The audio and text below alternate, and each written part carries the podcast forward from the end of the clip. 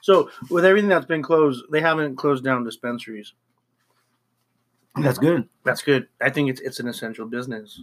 Oh, Well, I think. I think they fall under uh, pharmacy.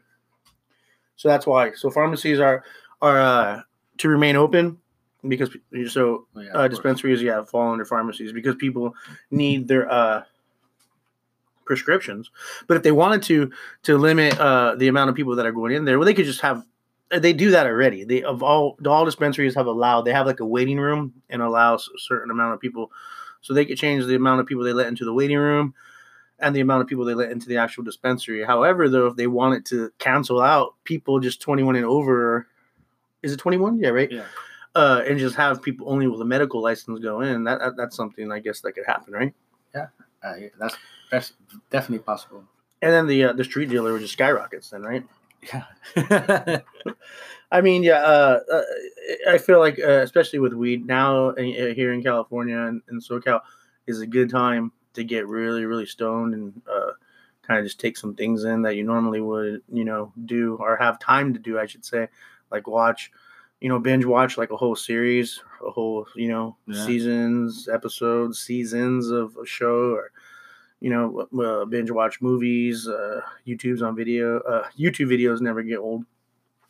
But uh, when a lot of people are asking, you know, because you hear a lot of things about what's going on, what you know, we, as time goes, we keep hearing about what's going to happen, and it seems like what they were saying before about you know things that we heard are happening. So w- things will definitely be changed after this, right? After all this is all the coronavirus is gone, everyone goes back to school and to work, and uh, all the uh, restaurants and bars and everything else opens. Uh, things things are not going to be the same, right? no, I don't think they are. I think uh, it's going to take some time to get back on our feet. But uh, what do you think? Like, do you think, uh, you know, like after this, you know, like the lockdown or quarantine, whatever, is done, you know, you think like it, are just going to like get packed? You know, like bars, say, say, say, for instance.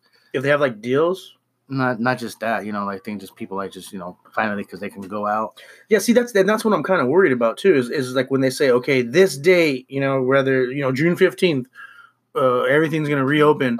How, how, I mean, to s- yeah, I mean that's that's I don't know, I don't know. We've never been to this, so are people gonna rush?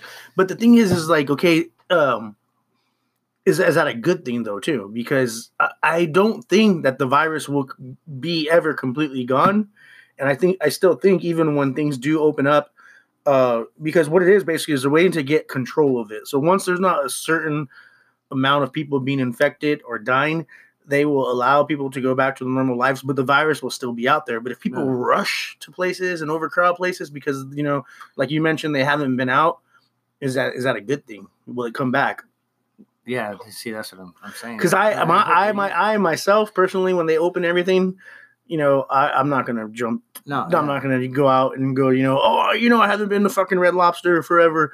I'm gonna wait a while too. Just let it kind of see what happens because let let that first crowd, you know, get out there those first two or three weeks, and let's see if anyone else gets sick or if it's, it springs uh, Yeah, springs up again, and then uh, you know we'll know what we got to do. But in the meantime, all we could do is really uh, just kind of, I mean, you know, just be precau- you know, use precaution. You know, be, you you know, basically what we're hearing is just have a have good hygiene, wash your hands. Uh, obviously, you know, avoid you know, do, you know, practice social distancing. What is that like six feet Yeah, away from a yeah, person? Six yeah. feet, yeah. I mean, so it's just kind of a hard thing to do, even when you know that what you got to do. Your instinct to talk to somebody or be around people is not to be six feet away. So it's kind of something you have to remember to do. There's many deaths. Uh, of course, we we got you know data that's been collected from all over the world. We know how many people died in Italy. I don't think it's exact, right? Like with China, they're they've been all over the place. They're not telling you know exactly how it started, where it came from in their country. We don't know. I mean, we know now by all the little i- i- bits of information they've been giving us to the world, basically, and like people all over the world now. Uh, you know, medical scientists are, are you know dissecting you know this virus and figuring it out with this bits of information that China has been giving us. And I, so I don't know, like they got to get their shit together. Yeah. I don't know. It's because they're they're always like secretive about everything. You know, is it because they control you know most of the pharmaceutical um, production that they want, you know, you know, the world to to depend on them. But I mean, a lot of their own people are sick, and you know, they have many deaths, and you know, it's just hard to say.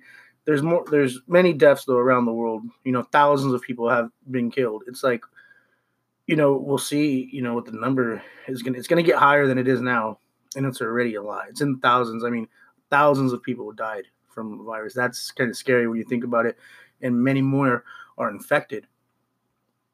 Uh, yeah, so there are going to be many more deaths to come. Uh, do you think the virus is actually worse than what the media tells us, really, or do you think the other way around that they're kind of hyping it up? Uh, well, I, I, I'm conflicted on that part because, like, me too. It kind of like you know, it kind of does seem like you know they're you know they're showing like so many deaths and you know, and they're mentioning like deaths, but they don't you know they don't say like what what they had if you know they had any previous conditions or anything. You know what I'm saying? And well, that's one thing. You know, well, like well, yeah, I mean, uh, so, some of the deaths that we've had here in America, uh, those people kind of we we do know like some of the people that especially uh younger because how they say that the elderly have more of a chance of being exposed to it than people that are younger. But people that yeah that have died from from the disease that are young have had other health complications.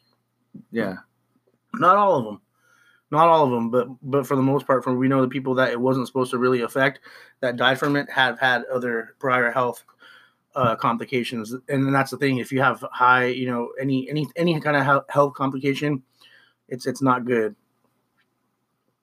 Uh, what's your biggest fear about all this? And how long? How long? First, I should say, dishes. How long do you think it'll go?